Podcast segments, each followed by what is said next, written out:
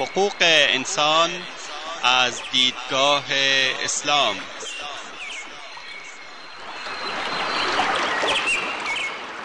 يا أيها الناس إنا خلقناكم من ذكر وأنثى وجعلناكم وجعلناكم شعوبا وقبائل لتعارفوا إن أكرمكم عند الله أتقاكم إن الله عليم خبير. أي إنسان ها، ما شما را از مرد و زنی به نام آدم و حوا آفریده ایم و شما را قوم قوم و قبیله قبیله نموده ایم تا همدیگر را بشناسید. بیگمان گرامی ترین شما در نزد الله متقی ترین شماست. الله مسلما آگاه و با خبر است.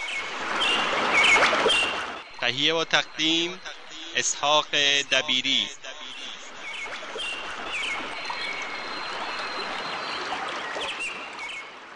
بسم الله الرحمن الرحيم.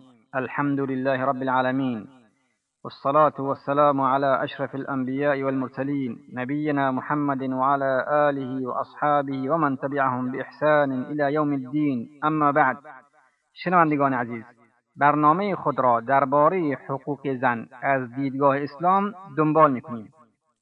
در این حلقه درباره نشوذ و سرپیچی زن صحبت خواهیم کرد.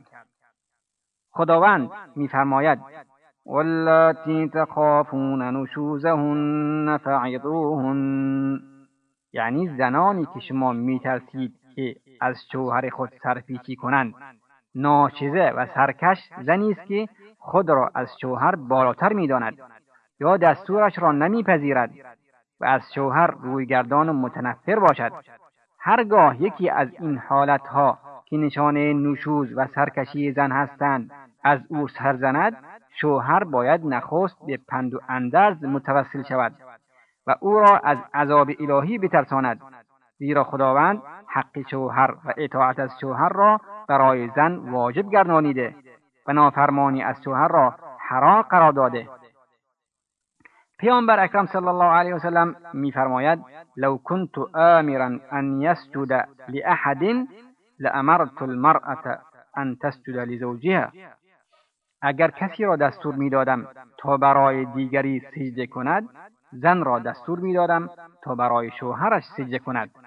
و نیز پیامبر صلی الله علیه و آله و سلم می‌فرماید: اذا دعا الرجل امرأته الى فراشه فابت فابت عليه لعنتها الملائکة حتی تصبح.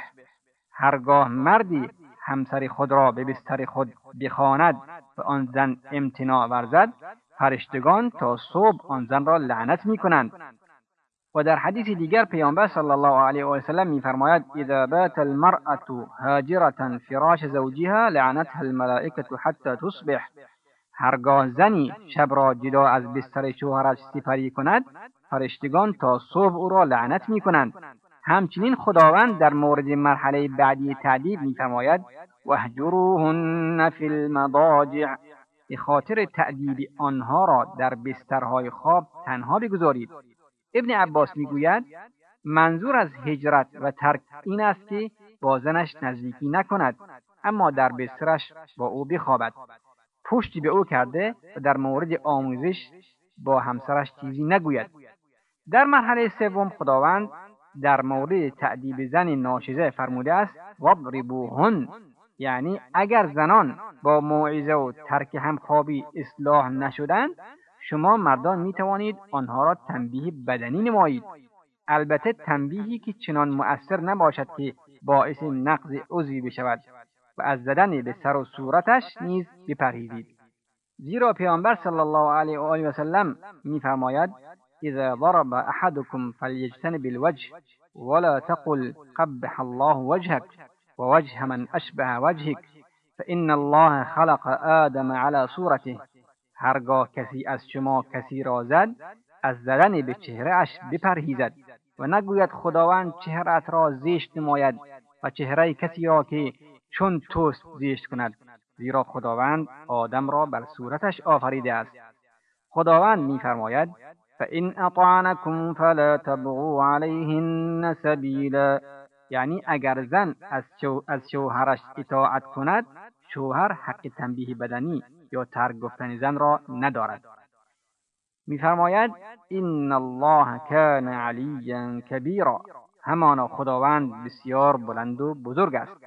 این آیه تهدیدی است برای مردان که اگر بدون دلیل بر زنان تعدی و ظلم کنند، خداوند بالا و بزرگ است و انتقام آنها را از هر کسی که بر آنها ظلم کند خواهد گرفت. تحکیم آشتی یا جدایی. خداوند می‌فرماید و ان خفتم شقاق بینهما فابعثوا حکما من اهله و حکما من اهلها ان یریدا اصلاحا یوفق الله بینهما ان الله کان علیما خبیرا.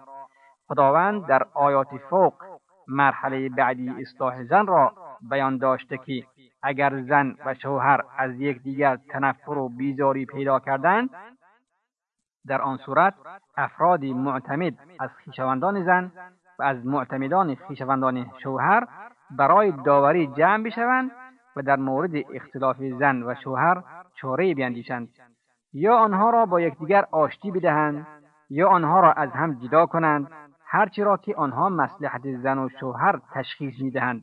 طلاق یا توافق، همان کار را بکنند. این یرید اصلاحا یوفق الله بینهما، هر دو داور نگاه کنند. اگر مقصر شوهر است، زنش را از او بگیرند و نفقه زن را برگردنش لازم کنند، و اگر بدی و کوتاهی از طرف زن است، او را نزد شوهرش بازگردانند. آنچه که بیان گردید از نشانه های تجلیل مقام زن از دیدگاه اسلام و حقوق زن است. تجلیل اسلام از مقام مادر. خداوند می‌فرماید واعبدوا الله ولا تشركوا به شیئا وبالوالدین احسانا، تنها خدا را عبادت کنید و هیچ چیزی را شریک او قرار مدهید و با پدر و مادر نیکی کنید. یعنی با پدر و مادر خود به نیکی و نرمی باید رفتار کرد و در پاسخ گفتن به آنها نباید درشتی نمود، نباید نگاه به سوی آنها تیز کرد، نباید سرکشی آنها را کرد، بلکه چنان در مقابل آنها خود را پایین بگیرد که غلام و نوکر در برابر مولایش ضعیف و ناتوان نشان می‌دهد.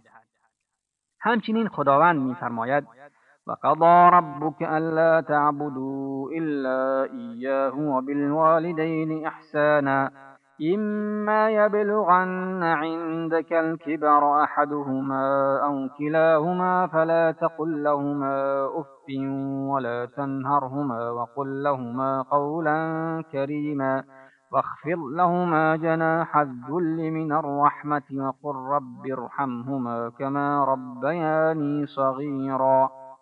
پروردگارت فرمان داده است که جز او را نپرستید و به پدر و مادر نیکی کنید.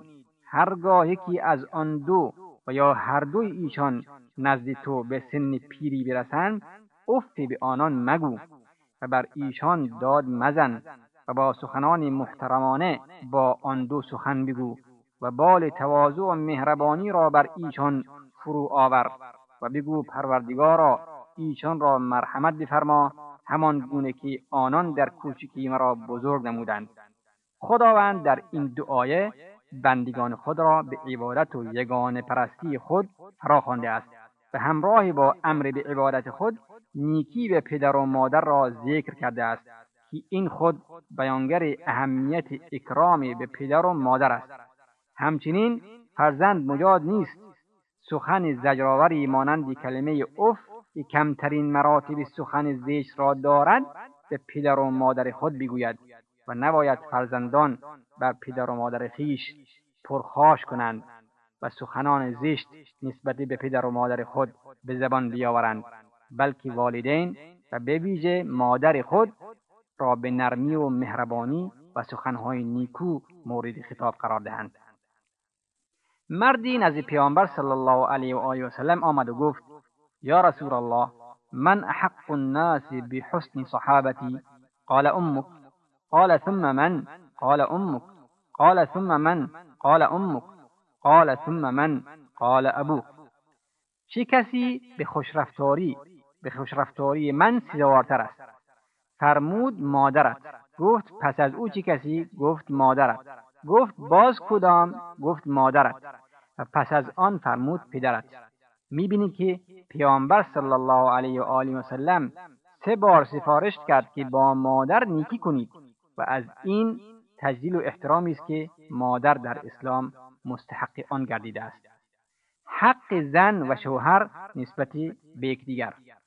اسلام حقوقی را برای زن در نظر گرفته است و شش حقوقی برگردن زن دارد که پیامبر صلی الله علیه و آله و سلم در میدان عرفات، در بزرگترین اجتماع مسلمانان، در حجة الوداع هنگامی که برای مردم سخنرانی میکرد حقوق زن و شوهر را بیان نمود و فرمود فاتقوا الله فی النساء فإنكم أخذتموهن بأمان الله واستحللتم فروجهن بكلمة الله ولكم عليهن ألا يوطئن فروشكم أحدا تكرهونه فإن فعلن ذلك فاضربوهن غير مبرح ولهن عليكم رزقهن وكسوتهن بالمعروف.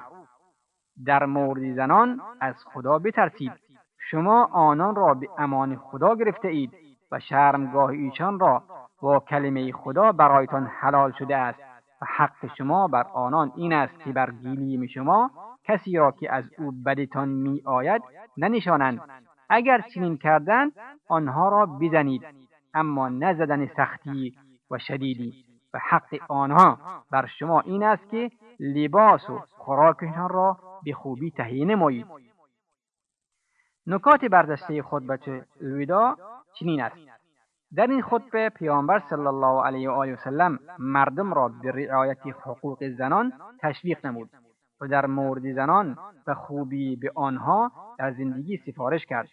از آن حضرت احادیث زیادی نقل شده است که مرد را از کوتاهی نسبت به حق زن برحذر داشته است. زن با ازدواج شرعی حلال می شود، همان گونه که خداوند می فرماید فانكحوا ما طاب لكم من النساء مثنى وثلاث ورباع. دو یا سه یا چهار زن از آنهایی که میپسندید نکاح کنید. برای زن جایز نیست کسی را در خانه راه بدهد که شوهر از آمدن او ناراحت می شود، چه آن شخص مرد نامحرمی باشد یا زنی باشد یا یکی از افراد محرم زن باشد. شوهر می تواند تأدیباً زنش را تنبیه نماید، ولی نه با شدت و از زدن به چهره و یا زیشت کردن چهره پرهیز نماید، زیرا چهره به دست خداوند آفریده شده است و نیز ممکن است چشم و گوش آسیب ببیند. اشاره پیامبر صلی الله علیه و سلم با انگشتش به طرف آسمان جهت گواه کردن خداوند بر تبلیغ رسالت دلیل روشنی است بر علو و بالا بودن خداوند بر عرش. آیات و احادیث بسیاری است که به صراحت ثابت می‌نماید که خداوند بر بالای عرش میباشد که بر اساس آن ائمه چهارگانه ابو حنیفه و شافعی و احمد و مالک و دیگر علمای سلف نیز چنین نظر و عقیده دارند. اشتباه بزرگی است که بعضی از مردم میگویند خداوند در همه جاست، چون بعضی جاها آلوده و کثیف هستند امکان ندارد که حضور ذاتی خداوند را در همه جا تصور نمود. اما اینکه بگوییم خداوند با علم خودش در هر کجا با ماست و در هر جا ما را میبیند و سخنان را ما را میشنود درست است، چون خداوند به موسی و هارون فرمود اننی معکما اسمع و ارا. من با شما هستم، میبینم و میشنوم. شنوندگان عزیز، وقتی برنامه ما تا همینجا به پایان میرسد. تا هفته آینده شما را به خداوند بزرگ میسپاریم. والله اعلم و صلی الله علی نبینا محمد و آله و صحبه و سلم. والسلام علیکم و رحمت الله و برکاته.